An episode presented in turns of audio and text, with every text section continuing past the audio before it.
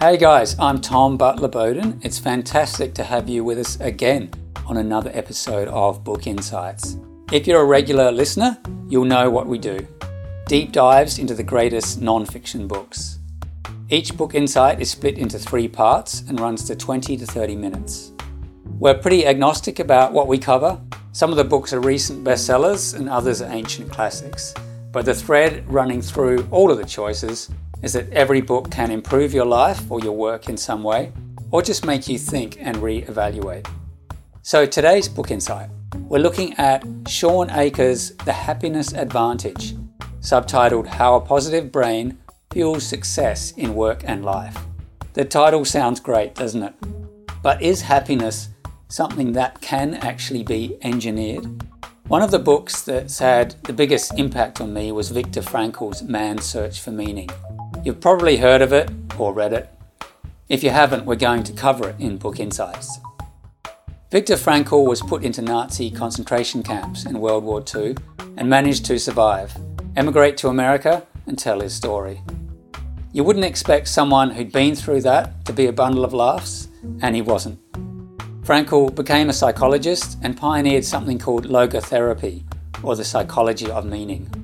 The basic idea was that it's foolish to pursue happiness in this world directly. Rather, our task is to make sense of it and find meaning.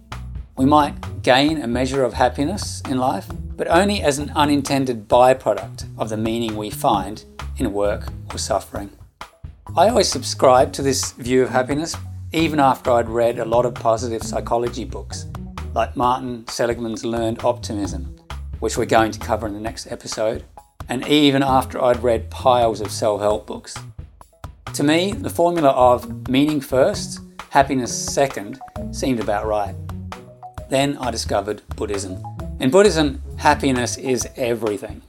You're expected to constantly practice and work on yourself so that you're a happier person. That sounds a bit selfish at first, and pretty different to the suffering and forgiveness angle that you see in some types of Christianity, for instance. But the reason Buddhism emphasizes being happy is that happy people bring the most benefit to others. It's hard to be of much benefit to anyone when you're angry or sad or depressed or anxious. When you're happy, you radiate goodness and it's contagious. You limit the negative things you can do to yourself and to others. It's so simple, and yet I came to realize very true. Shawn Achor's book is different. It's about the link between happiness and success. A few years ago, I would have been skeptical that happiness drives success, but he points to a wealth of studies that he believes demonstrates the link. I'll leave you to decide, but make sure you keep listening to the end because we look at some of the potential criticisms of the happiness advantage. We're going to keep the positive theme going for the next few episodes. As well as next week's show on Martin Seligman's Learned Optimism, we'll be covering books like The Compound Effect, David and Goliath, and Think and Grow Rich. Don't forget to subscribe to the podcast on the platform you're listening to. That way, you'll get a weekly notification of new episodes.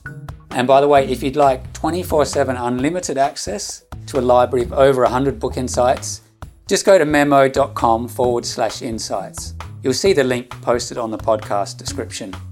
I'd love your feedback on the podcast now we've been going for a few episodes, so please leave your comments or at least rate it. Okay, let's get into the book insight itself on The Happiness Advantage by Shawn Achor.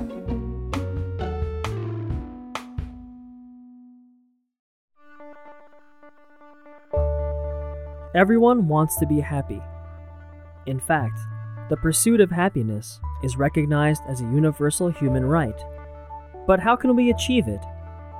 Our parents, teachers, and bosses often instill in us a belief that once we've attained success, happiness will follow. It's a mantra repeated over the course of our lives. Studying hard is required to get a good job. Working hard is essential to making money. Making money allows us to finally kick back and enjoy life in retirement. But this formula is backward. Shawn Achor, one of the most prominent researchers in the science of positivity, argues that the state of happiness drives success by helping us reach our potential, not the other way around. In 2010, he distilled decades of research into one practical guide The Happiness Advantage. The book introduces us to the study of happiness, a field known as positive psychology, and provides specific techniques that can be applied in everyday life regardless of age, education, or income. Happiness is a skill, Achor believes, and practicing it will transform your life for the better. Positive people are healthier, fitter, more creative, get more insights, and are more productive. They're also energetic, resilient, enjoy stronger relationships, and even live longer. So, what qualifies Shawn Achor to challenge the conventional wisdom around happiness? Growing up in Texas, Achor imagined that he'd spend the rest of his life there. He'd only ever left the state four times. But one day, on a whim, he applied to Harvard just to say that he tried. Achor knew the odds were against him. Even if he was selected, his family didn't have any money for college. But to his amazement, he managed to get in on a military scholarship Achor loved Harvard so much that he ended up staying for 12 years. Working as a student officer who counseled undergraduates, he discovered that most pupils weren't so thrilled about attending the most prestigious university in the world. Instead, they fretted about the workload, the pressure to compete, and what their future might hold. Achor wanted to understand why. He began studying the link between happiness and success, eventually becoming a champion of positive psychology even though his academic background was in the philosophy of religion. Achor's engaging mix of research, humor, and practical advice has seen him become a best selling author and speaker who teaches people around the world how to flourish. In this book insight, we'll analyze the themes in The Happiness Advantage, the seven principles that fuel success and performance at work. We'll begin by introducing simple happiness boosters that can be incorporated into your daily routine immediately. Then we'll discuss how to develop a happier mindset. Next, you'll learn how to achieve goals like a master. Finally, we'll explore how to utilize your greatest asset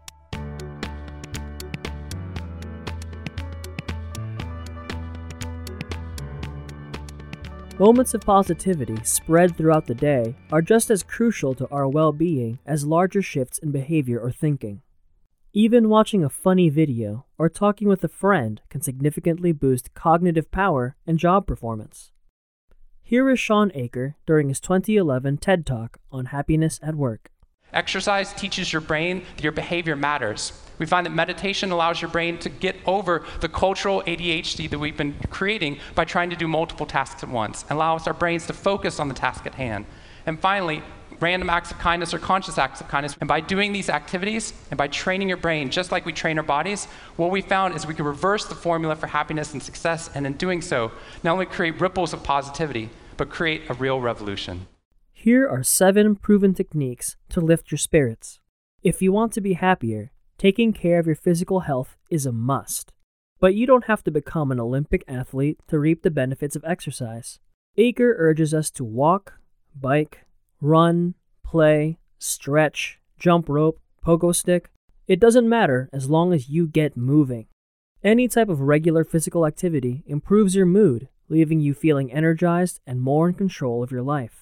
To show just how much of a difference this can make to our mental health, Achor cites a study from Duke University where depressed patients were divided into three groups. The first received antidepressant medication. The second exercised for 45 minutes three times a week, while the last group did both. After four months of the program, all the groups experienced similar boosts in happiness, suggesting that exercise can be just as effective as antidepressants.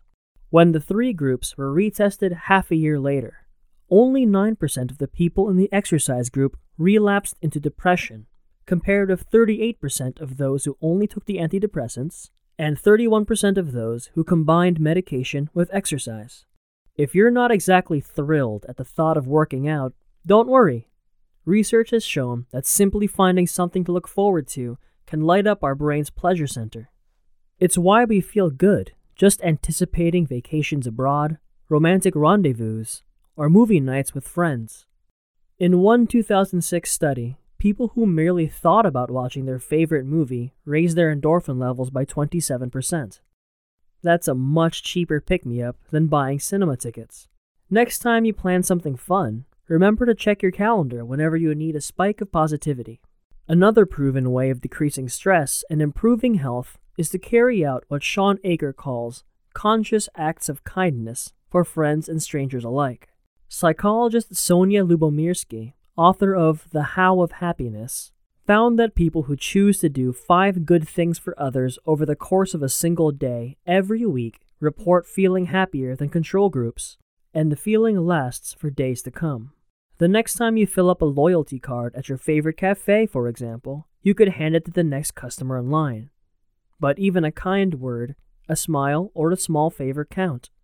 The more unexpected the act of kindness, the nicer it'll feel for both you and the recipient. Believe it or not, you can buy your way to happiness. But that doesn't mean you should become a shopaholic. On the contrary, buying stuff for yourself won't help your well being in the long term. Instead, you're better off investing in experiences shared with other people. Research suggests activities like visiting a theme park with friends produce longer lasting and more meaningful positivity than splurging on material things. The next happiness booster is infusing positivity into your surroundings. Our physical environment has enormous potential to affect our mindset. Being contained by a cubicle in a busy office is unlikely to make anyone happy, but we can foster a greater sense of agency by tailoring that space to enhance our mood. Just glancing at pictures of a loved one can produce a hit of positive emotion. Meanwhile, Regularly escaping for a walk outside to enjoy the weather has been proven to not only boost our mood, but increase productivity. Achor also emphasizes the importance of practicing our signature strengths. We've all heard about the need to improve areas of weakness. But in fact, every time we do something we're good at, whether it's cooking or coding, we feel better. Even more satisfying, however, is utilizing a specific strength of our character. In a study at the University of Pennsylvania, a team of psychologists developed a catalog of 24 cross cultural strengths. They found that those who could apply their chief strength in a new way every day for a week felt significantly happier, and the effect lasted long after the experiment. Finally, meditate. There are all sorts of ways to practice, but anyone can start at any age by simply following these instructions. First, concentrate on your breath. When your mind starts to wander, gently return your focus to the rise and fall of your breath. That's really all there is to it. The happiest people in the world happen to be Buddhist monks, whose brains have been shown to be functionally superior to those who don't meditate. In fact, just five minutes of daily meditation can permanently rewire your brain for the better. So it's great to feel happier, but are there other benefits? Positive emotions, Achor says, flood our brains with the feel good chemicals of dopamine and serotonin. These chemicals increase activity in the parts of our brains related to learning. They allow us to make more connections, think more creatively, organize new information, and be able to keep and retrieve that information more easily. In short, being happier makes us better problem solvers. This empowers us, which fuels even more happiness.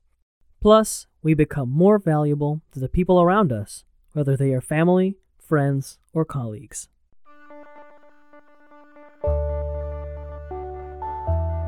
Let's pause for now. Next, we'll continue our book insight on the happiness advantage. We'll take a look at steps to developing a happier mindset.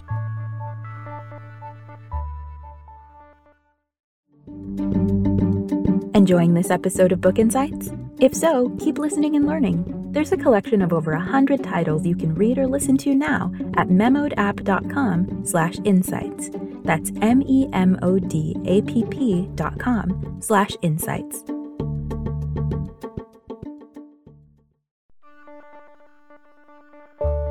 We are continuing our deep dive into The Happiness Advantage by Shawn Achor in this part, we'll learn how to develop a happier mindset and discover an easier way to achieve goals. The overarching message of the happiness advantage is that if you can change your thinking, you can change your life. The key to improving our performance in the long term is based on two factors. how much power we believe we have, and the mindset we use to apply that power. Both of these things are constantly in flux. When combined, they can change not just how an experience feels, but the outcome it produces. For example, take a groundbreaking study by Ellen Langer, the Harvard psychologist who mentored Achor. She conducted a week long experiment in which a group of 75 year old men not only felt younger afterward, but became younger. In 1979, the men were taken on a week long retreat where they had to pretend it was 20 years earlier. Nothing from after the year 1959 was allowed on site. They would read publications from that time and talk about their experiences of that era in the present tense. They even wore badges of pictures of their younger selves. After the study, the men showed significant improvements in physical strength, eyesight, cognition, memory, and even intelligence, which had traditionally been considered fixed from adolescence. But the most remarkable result was their appearance. When random people were shown pictures of the men from before and after the experiment, they rated the latter image as looking three years younger on average. Despite the fact that they were really just one week older, these significant physiological differences were purely down to changing their mindset. We've all heard of the placebo effect, where merely believing that you're taking a particular pill can result in significant pain reduction, improvement in health, and other effects. Self fulfilling prophecies work in the same way. For example, when several Asian women were given math tests as part of a study at Harvard, they performed worse when they were primed to reflect on their gender, as women are stereotypically believed to be worse at math than men. On another occasion, when their Asian identity was highlighted, the women did much better than before. The difficulty of the questions hadn't changed, and neither had their IQ.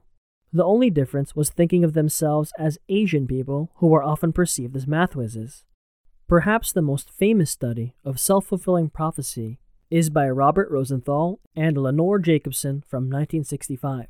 They administered intelligence tests to children in a primary school, then told the teachers which students scored the highest and showed the most potential. The teachers were also told that the results couldn't be shared with anyone nor could the gifted students be treated any differently. At the end of the year, after another test of intellectual ability, it was shown that the pupils previously identified as the most intelligent did indeed show the most improvement. That wouldn't be notable in itself. The remarkable part was that the gifted students had been randomly selected from the beginning. As a group, they were perfectly average and didn't possess any extraordinary intellectual abilities. But since their teachers expected them to outperform everyone else, those expectations affected them and became reality. Has there ever been someone in your life who really believed in you? If so, it probably made you more confident in your abilities and inspired you to live up to their expectations as a result. You can apply this principle to any area of your life, not just work. It can even help you get physically fitter without doing any exercise, changing your diet, or taking any food supplements.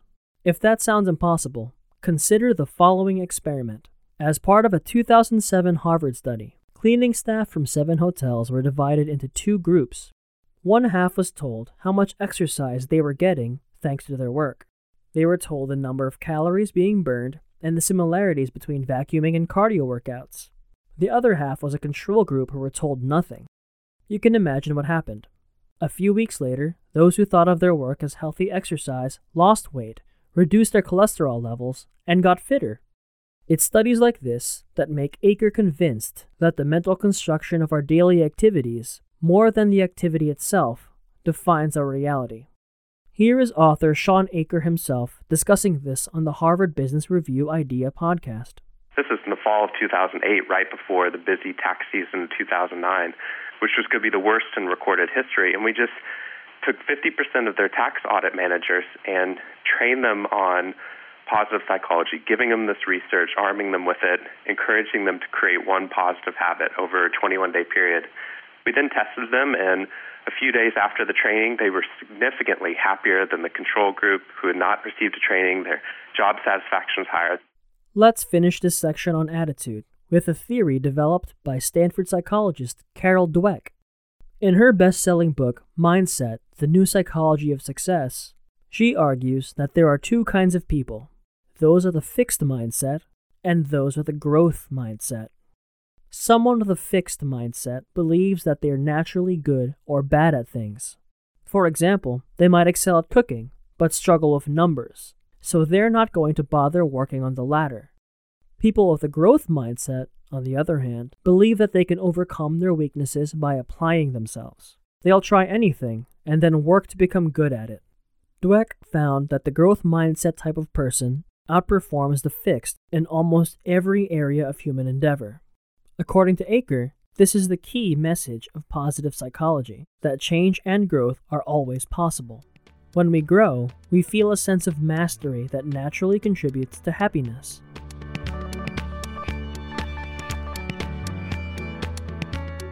Achor found the perfect model for accomplishment in an unlikely place, a 1998 movie starring Antonio Banderas.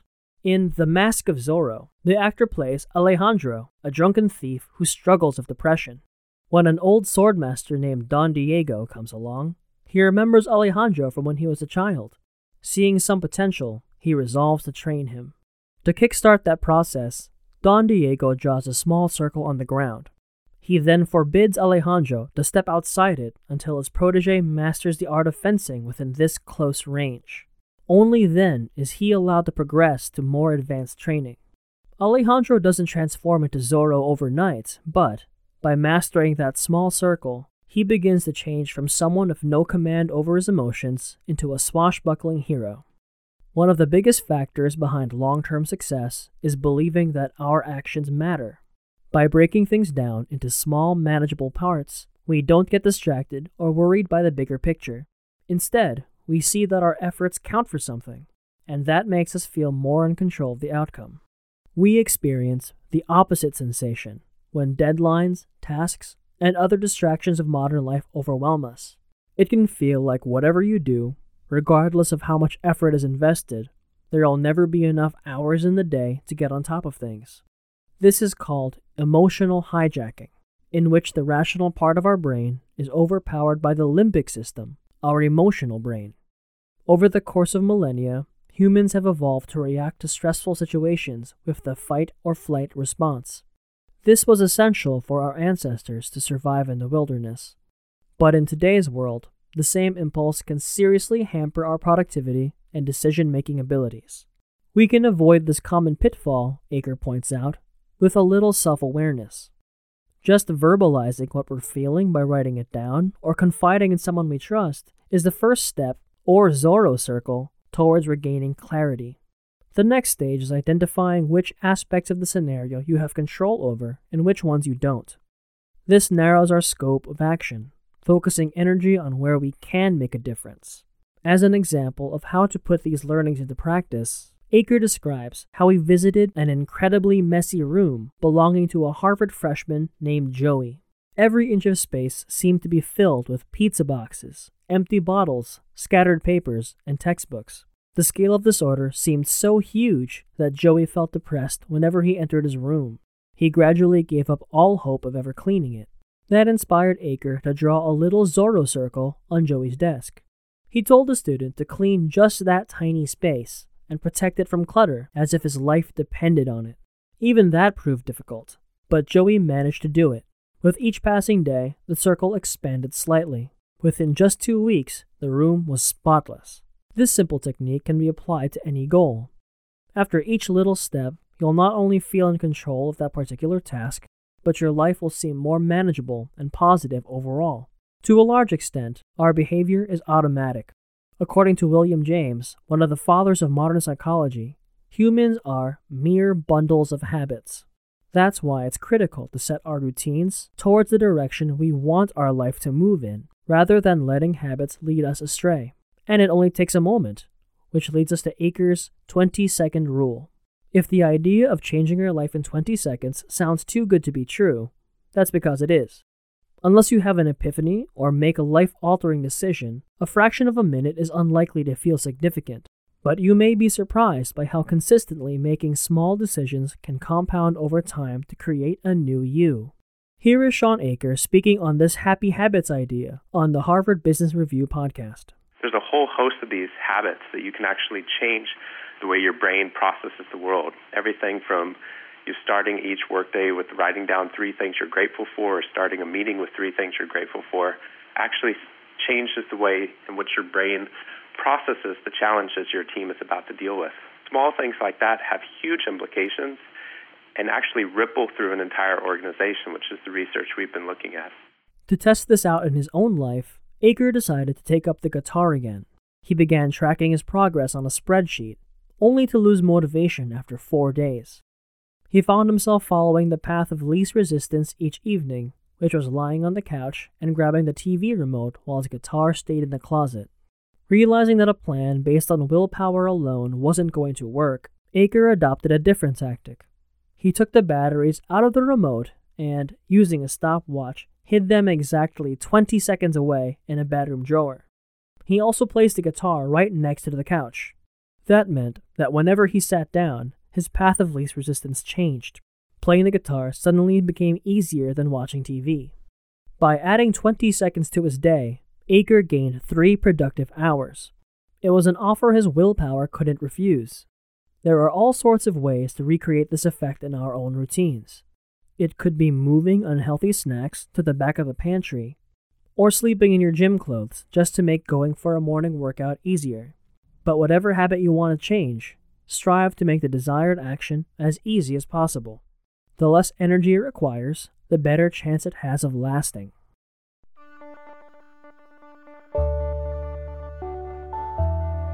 Let's take one last break before we wrap up our look into the happiness advantage. Next part, we'll discuss your greatest asset when it comes to increasing your happiness.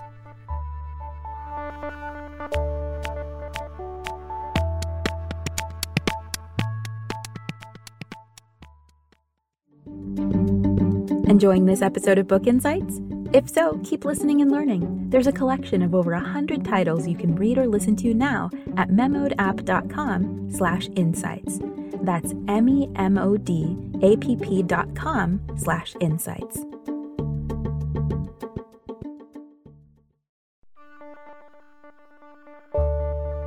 We're finishing our book insight on the happiness advantage.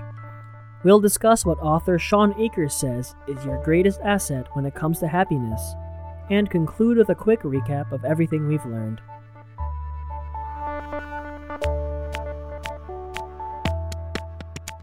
One of the longest running studies in the history of psychology has helped identify what separates the happiest lives from the unhappiest. Since 1939, the Harvard study of adult development has tracked the well being of 724 men, charting every aspect of their physical and mental health. Its scope has also expanded to include the men's children, which now number over 2,000 people. Such an enormous amount of data has allowed scientists to hone in on one X factor relationships.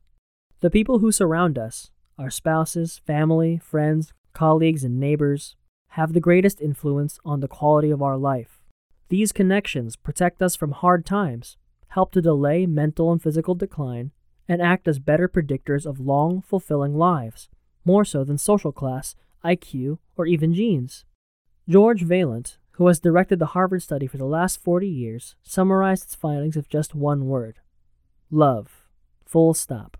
Yet, so often in life, the pursuit of status and the material trappings of success cause us to detach ourselves from others. Students isolate themselves by pulling all nighters. Employees cooped up in offices come back from work late, exhausted and irritable. The main reason we do this is an underlying belief that success requires personal sacrifice. Yet, this kind of isolation produces worse results, research shows, than those who have strong social support. It also leads to higher rates of stress, depression, exhaustion, and disease. Evolution has hardwired the need for social bonds into our biology. Every time we make a positive social connection, we experience a spike of oxytocin, a hormone that instantly reduces anxiety and improves focus. These positive connections also strengthen various networks within the body, meaning the more social contact we make, the better we function. Here's the author, Shawn Achor, speaking on the value of social connections on the Harvard Business Review podcast. If you develop social cohesion at work and at home, and this experiment actually helps people to do that. Then they actually start finding more meaning in work. They connect to more people. Their job satisfaction, their life satisfaction skyrocket. As an example of how easy this can be, Achor mentions a Harvard student who organized a study group of six friends. They met regularly, shared notes, discussed readings, ate lunch, and even made time for small talk. That empowered them to work efficiently in a pleasant atmosphere. At the same time, another classmate secluded herself in the library, believing that the path to success was best traveled alone. She neglected relationships for the sake of studying and began to flounder, wishing she could transfer to another school. This brings us back to the received wisdom we questioned at the beginning of the book insight. Work hard, achieve success, and then you will be happy. As Achor regularly reminds us, this formula doesn't lead to happiness at all. Rather, social capital is our greatest asset. While developing a more positive mindset will naturally attract others, the real secret to success is to consciously invest in those relationships. This is especially important if you're a leader or supervisor in your organization. The psychologist Daniel Goleman, author of Emotional Intelligence, maintains that the relationship between manager and employee is the most important bond within the workplace.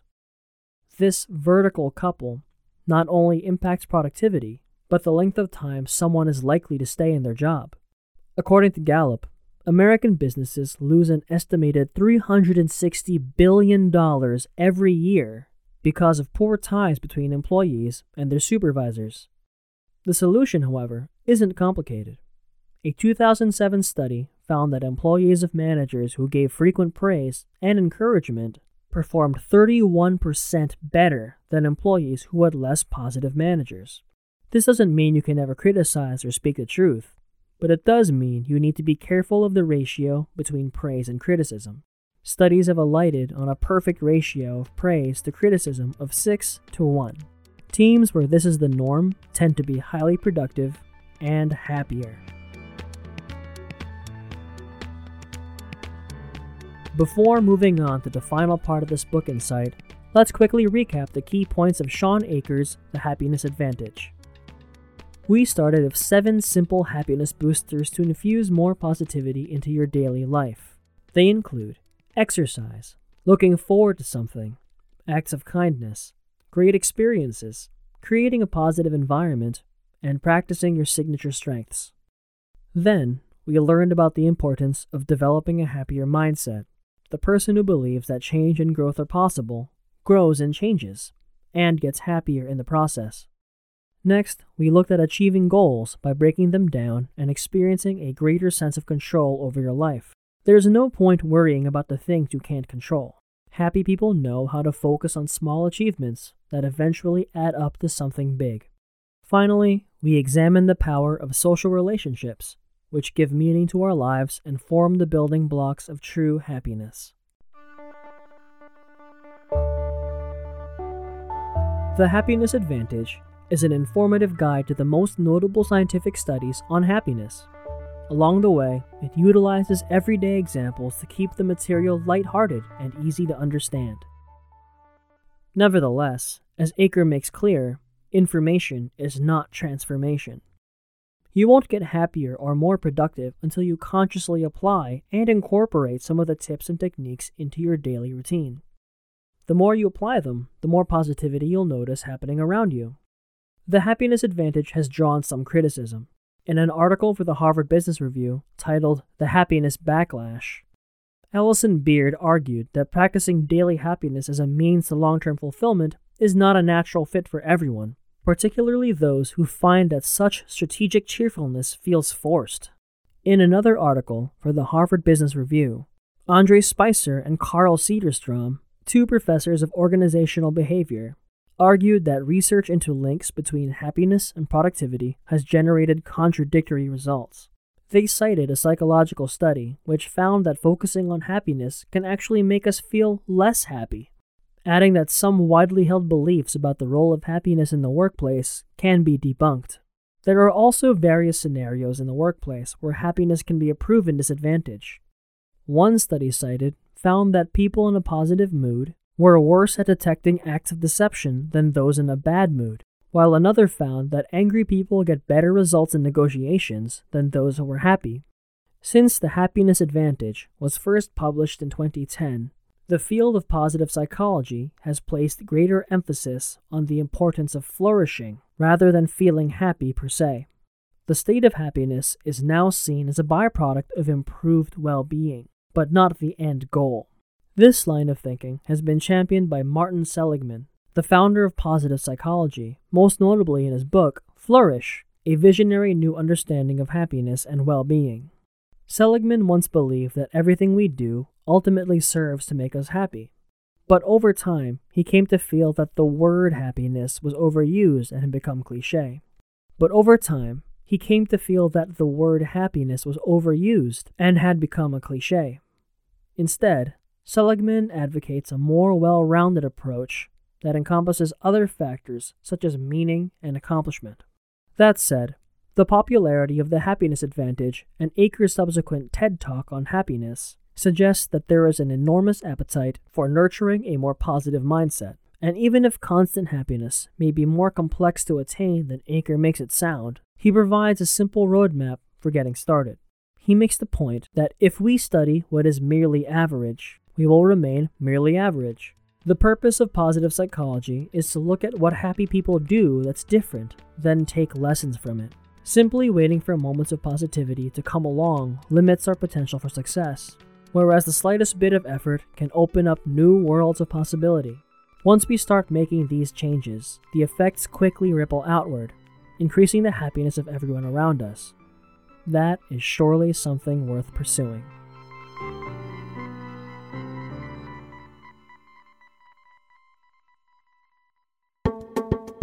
Thank you for listening to Book Insights.